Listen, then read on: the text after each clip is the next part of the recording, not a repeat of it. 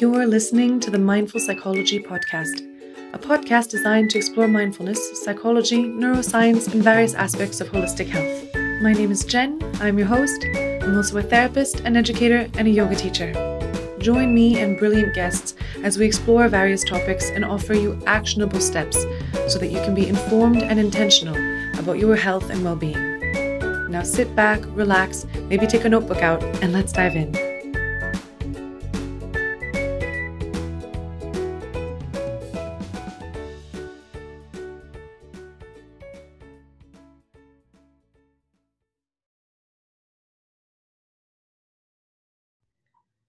Everyone, and welcome to a brand new episode of the Mindful Psychology Podcast. My name is Jen. I'm your host, and today I am joined by Elyce. Elyce, why don't you, first of all, thank you so much for being here. Hey.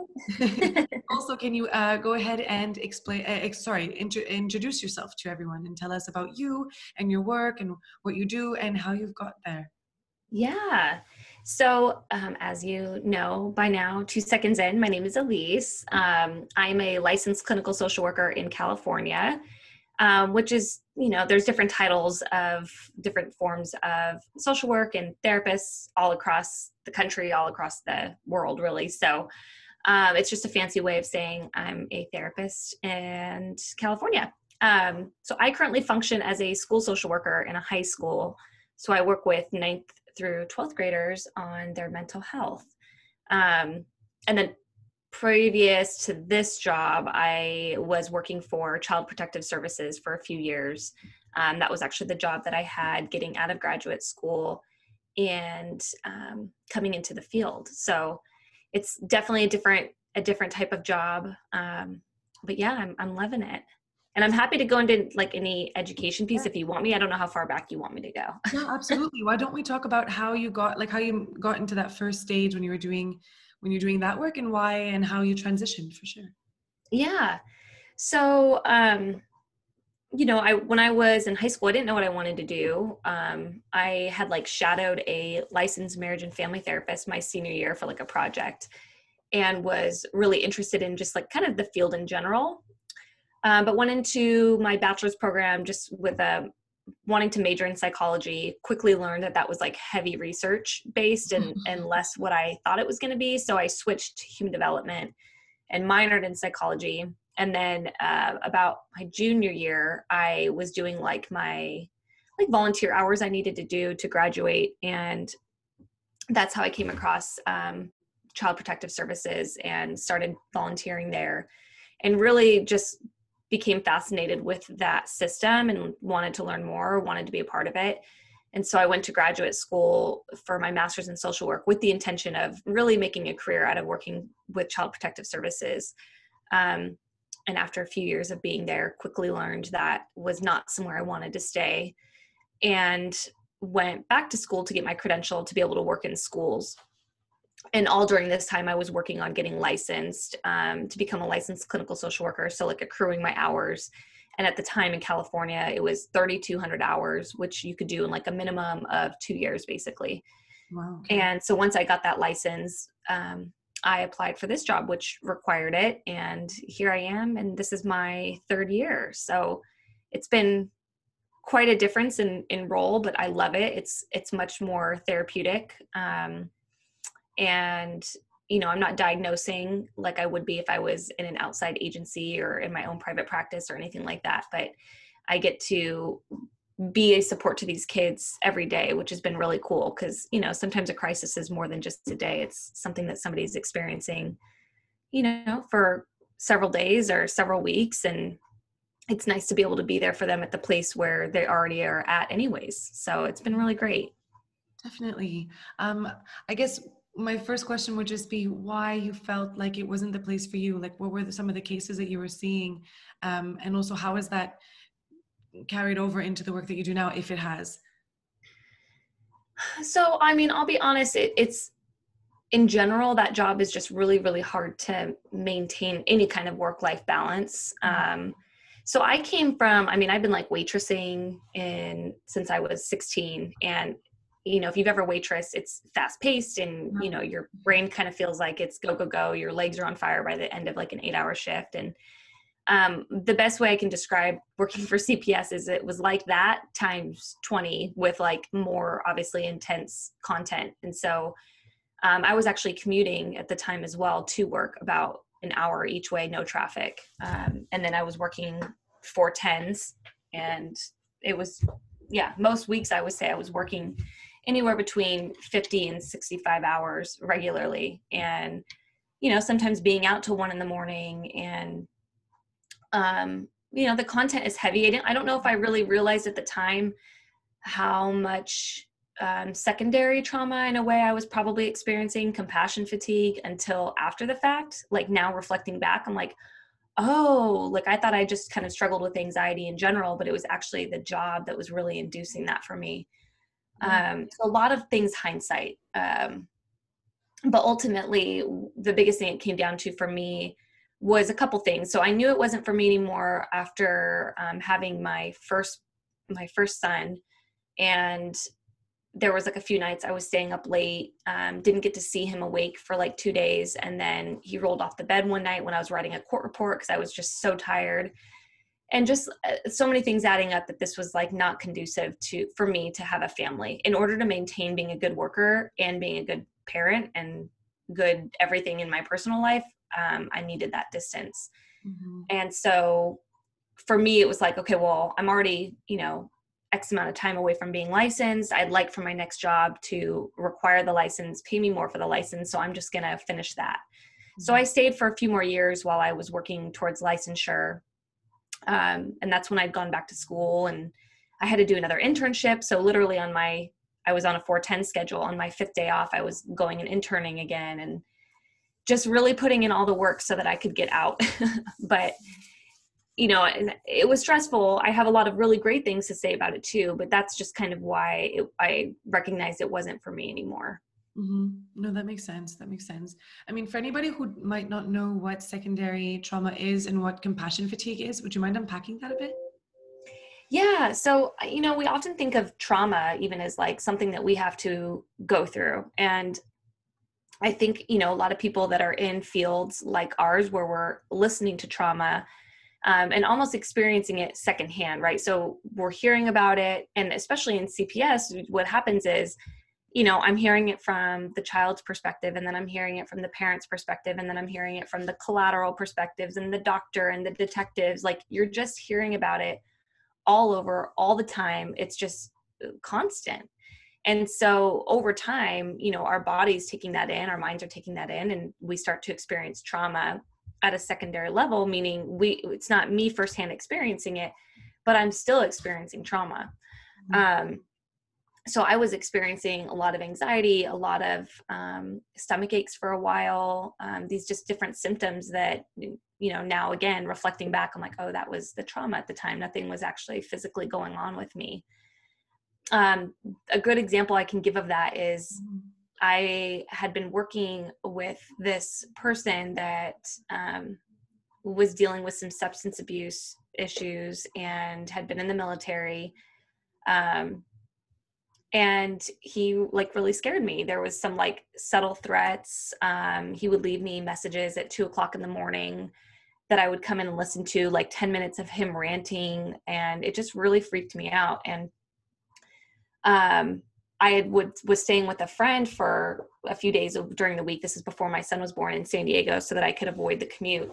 And she lived in like kind of like a little I don't even know what you would call it, like the like generation homes or whatever. It's like basically a little second home attached to the actual main home. And so she had like a living room, bathroom, and a kitchen, but it shared a big wall with the actual house and uh, my friend wasn't there and at you know probably around midnight i woke up to hearing like the kid that lived in the house like screaming like don't take me no and i literally thought this kid was being kidnapped. So this is like my fight flight freeze kicking in like i could feel all of that in my body. Um, i ended up calling the police like legitimately thinking somebody was like taking this kid.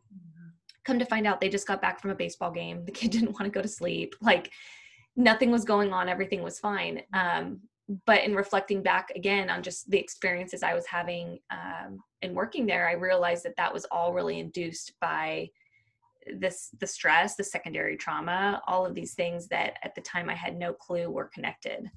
Mm-hmm. yeah no definitely. It's, it's really difficult work to wash off i think. I don't think you even fully can right? Like it's yeah it's really big. It's really not yeah. big but it's really um heavy. Sorry that was the word I was yeah. yeah definitely.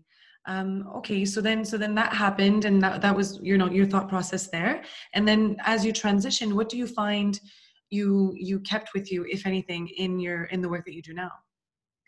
Yeah i mean and this is where i'll say lots of great things. I even though it was stressful i really loved it. I love investigating actually. Um, i like that mindset and it was very interesting and you get to be a part of so many different areas. So you know i was involved with the court system i was involved with law enforcement you're involved with child abuse experts. Like i feel like your knowledge expands really quickly. Mm-hmm. um, so i felt that i was becoming like an expert in a lot of areas and that was really neat to learn and has definitely transferred over here you know? So as i'm dealing with you know students in their own mental health you know when we're looking at what's going on underneath that what's going on at home what's going on in their past i can really speak to understanding the effects of child abuse and neglect. I can understand the socioeconomic pressures. I can understand domestic violence or intimate partner violence um, substance use the court system restraining orders like everything. You just get a like a really really good kind of foundation for the work that we do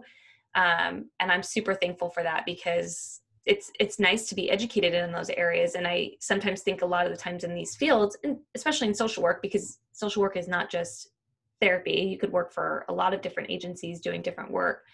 Um, you typically get exposed to like one area right? So maybe i work in a substance abuse treatment center and i'm learning a lot about that and kind of sprinkling in the other stuff where i feel like first cps for me really laid everything on really thick like it was a big learning curve initially but getting out of that like it just really provided a lot of insight for me kind of coming into the work that i'm doing now mm-hmm. no totally and in the work that you're doing now how do you feel like it's it's different in a positive way oh my gosh so different yeah. um i think what i love the most is i get to maintain ongoing relationships with these kids and so before even though i was working i would say like almost four kids i wasn't working with them right so i'd go out i'd interview them um, but it was it was actually really challenging because I pretty much stayed in investigations the entire time I was working for the county. Mm-hmm. And typically that was, you know, one, two, maybe three interactions with the kids, but honestly, most of the time, just one interview.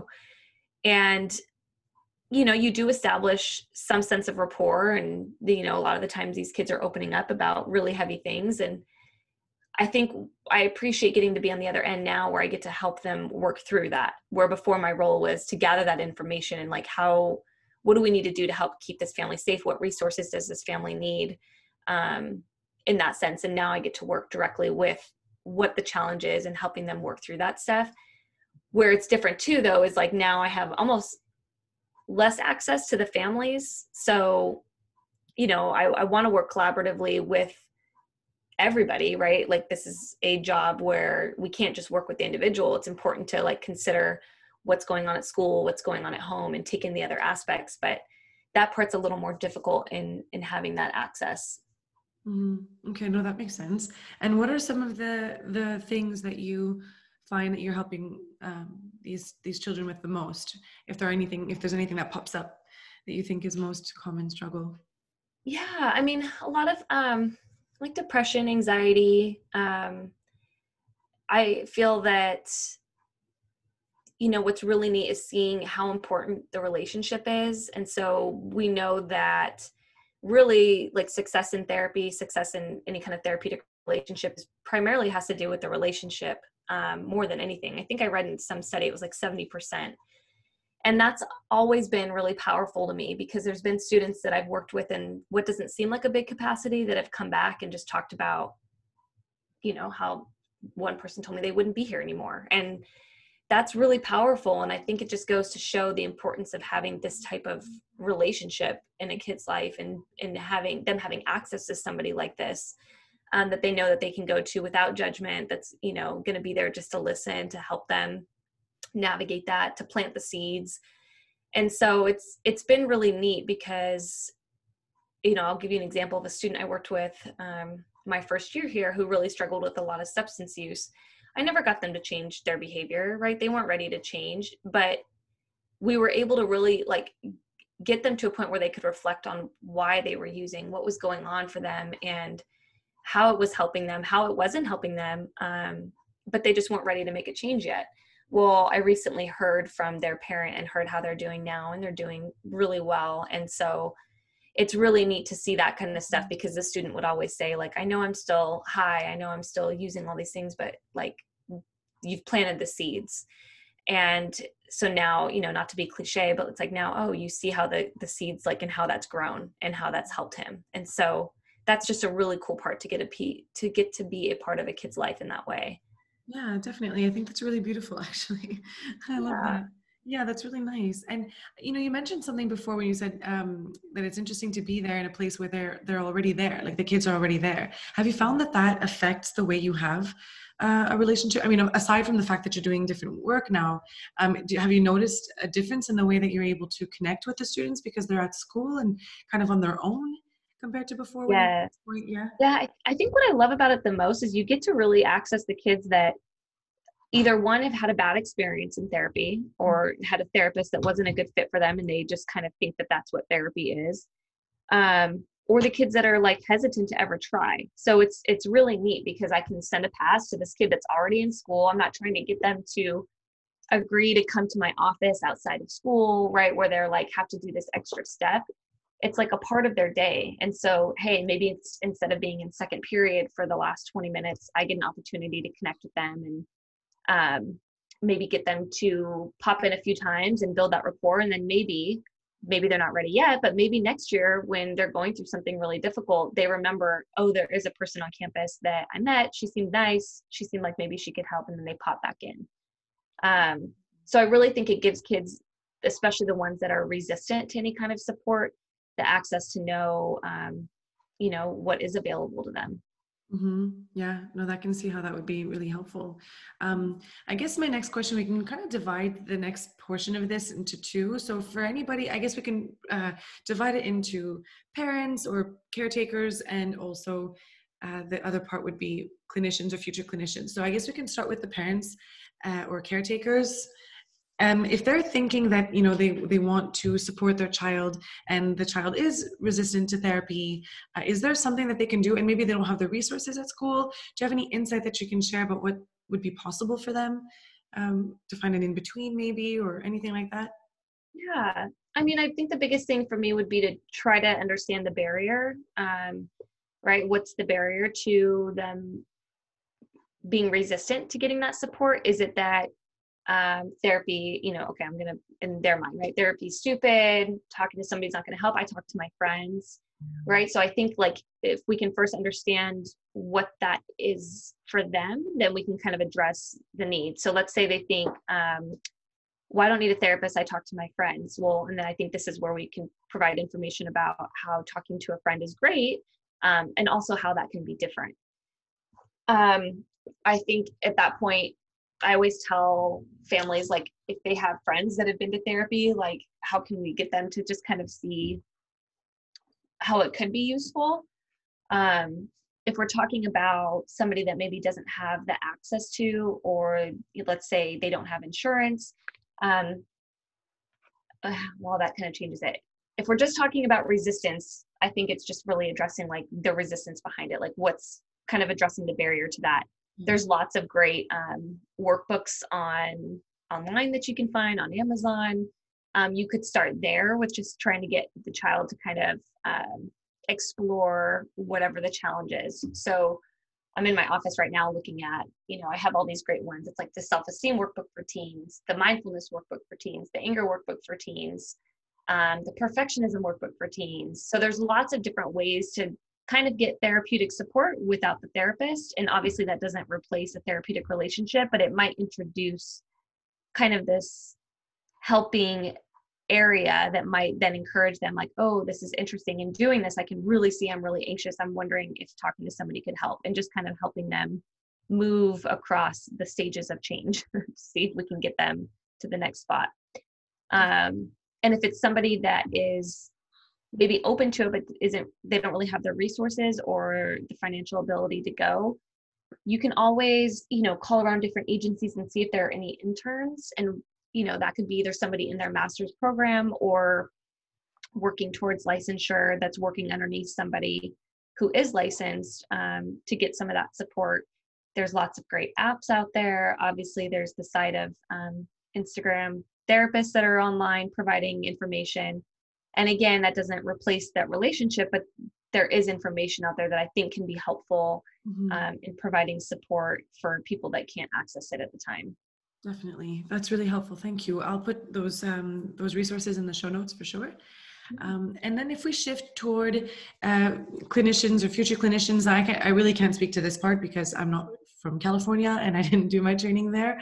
But what would you say to people who are wondering what the difference is between social work and therapy if they're like really early on in their studies?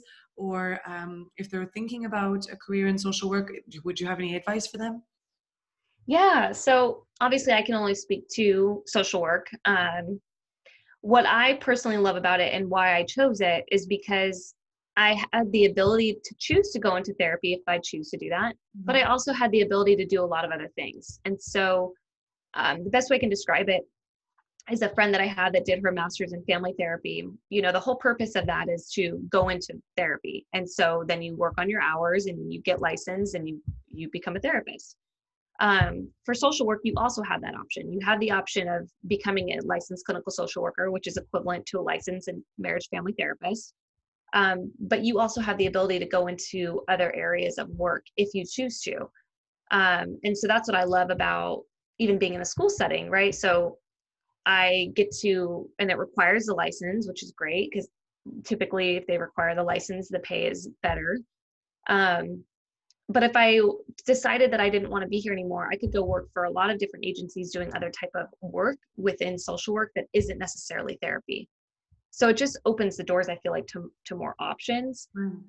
um, but i will say for somebody considering going into social work you just really need to have an understanding of what you want to do. I mean even the financial piece it's such a big difference if you if you don't have a master's in social work like if you just come out with a bachelor's in social work um, as far as i know i mean it can be really difficult to make money with that. Like you really have to work towards licensure at least for most agencies if you ever want to make decent money. Um, and that's something I wish people had been more honest with me on. I think a lot of people talk about, you know, we're in it for the outcome, not for the income, and um, money's like a bad word. Right. and I just disagree with that. I think that you know I want to be in this field because I want to help people and I want to uh, be a part of this process. But I also have a lifestyle I want to live too, and it's it's okay to want those things. And so just being very like cognizant of, of what you're getting into and, and knowing where you if you want to get to a certain point like what you need to do to get there. Absolutely. No that's very helpful. Definitely. Thank you so much. Yeah, and if people want to connect with you and find you um, how can they do that? So you can find me on instagram at that relatable social worker.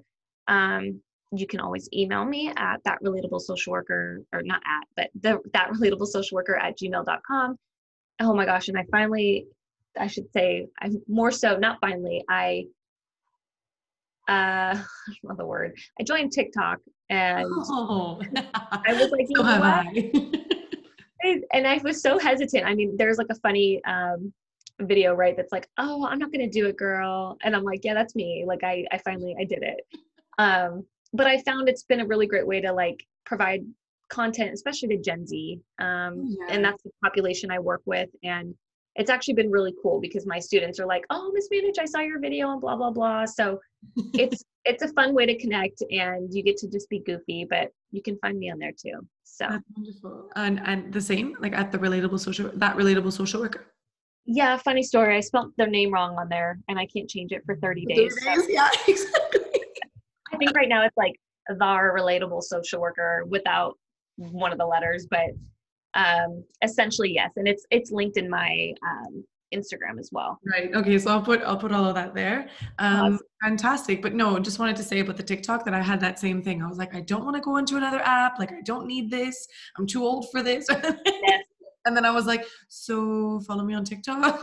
I, I know. I know. It's so, and it's funny because I know like I'm way too old to be on there kind of but it's also funny and i think there's like actually humor in that. There's a lot of like funny ways that you know i, I make fun of myself on there. I you know poke fun at it and um it actually feels like i want to like stretch it and feel like this is like inner child work but i feel like i do some really silly things that i would do if i was like a teenager again and there's a part of me that connecting with that part of me that feels really fun so i'm, yes. I'm all for it. Yes and the fact that it's like a new beginning, almost like a blank slate. You can just create some content, put yourself out there. I think there's something really great about that. I yeah. don't know. I found it kind of fun. I've really found I agree. I'll have to find you. I didn't know you're on there. No, no, I'm because I'm very hush hush about it. I'm still coming to terms with it. You're like, I'm still in the I'm trying to accept it. that. that and also I'm like, I don't need you to follow me on TikTok. It's okay. Like I'm just kind of there for fun it's fine. You don't actually have to come. You know what I mean? Like I'm in that whole like totally that acceptance phase or that, you know, yeah. just trying to uh to to come to terms with the whole thing. Yeah, definitely. But also it's just funny. Like sometimes I watch videos that make me laugh so hard. I'm like, how was I not enjoying this in the past? Like this was they're so funny. Oh my god. Like well, honestly, like I just feel that and this is why I created the Instagram account and why I think so many of us over the last year for sure have is that people are on social media. I mean, yes, I and I teach kids like really trying to create those boundaries around it. At the end of the day, they're most of them are on it and they spend a lot of time on it. So why not have the option for them to follow people that are providing good content um, that's going to support their mental health and so that's kind of where i'm like well if i'm going to be on here i might as well you know provide some good information for these kids absolutely i agree. I think it's a great way. And you know what, especially if there's, uh, you know, if they don't feel like they want to go to a therapist or to see someone that can help them, or if they can't, or whatever the reason may be, at least they have something, right? There, these are so many resources I wished I had when I was a teenager, right? Well, and, so and think about like what kids think of as a therapist. And this is, I should have mentioned this earlier, but you know, kids think a therapist is this like, oftentimes it's like old white dudes sitting on a couch. And um, i hear from a lot of kids are like well i was talking to someone and it just didn't it's just not a good fit. The the age difference whatever you want to call it just wasn't a good fit for them. And so i think when they get to come into the office or they see people online that maybe look like them that are just humans they're normal people they're silly they're funny like they get to see a different side of people it changes their perspective on on what a therapist is and what therapy is. It doesn't have to be as stuffy as I think it's made out to be in the media, or at least, you know, what it used to be made out to be in the media. So I think that that's been really powerful. Definitely. I think that's a really big piece for sure. Yeah. Yeah, I love that. And I, I mean, it, it, it, makes sense, right? The relatable social worker. I mean, I think, and you are relatable. I love your content. That's why we're here. Thank you. I think it's wonderful. And like I said, I, I can't stress enough how much I wish I had these resources when I was younger and how grateful I am even for them today. Like even now, I'm so grateful to have all these resources and to be making the connections and just to see the content, like forget about the connections, just to see the content and how much it makes me think and how much it, it, meets me where I am. And I, I'll always see the posts I need to see. You know what I mean? When oh I need to, it seems like it's almost divine intervention or something like it, it is it and i think that's what's cool about even being in the field right like you mentioned it i actually came onto this platform to provide it for other people and in the process had made really great connections and in the process i'm learning a lot from other people right everybody i don't know everything obviously and so there's a lot of things that I'm like, oh my gosh, I had no idea. Like, I don't really know much about eating disorders, but I've learned a ton yeah. from therapists that specialize in eating disorders. And that helps me a lot in my work now. So it is such a cool place. And I'm so thankful for everybody that's providing all this free content. I mean, it's, it's a lot of mm-hmm. work and I just am really appreciative. Yeah, yeah, same. Oh, that's such a beautiful note to, to end it on. I just want to thank you so, so much for all your beautiful information and all the resources that you've provided. I'll add things in the show notes for people so that they don't have to uh, like go through this episode and try to find it again. So I'll put all that there as well as how they can find you and connect with you. And I just want to thank you again so much for taking the time and for being here. Thank you so much. I appreciate it.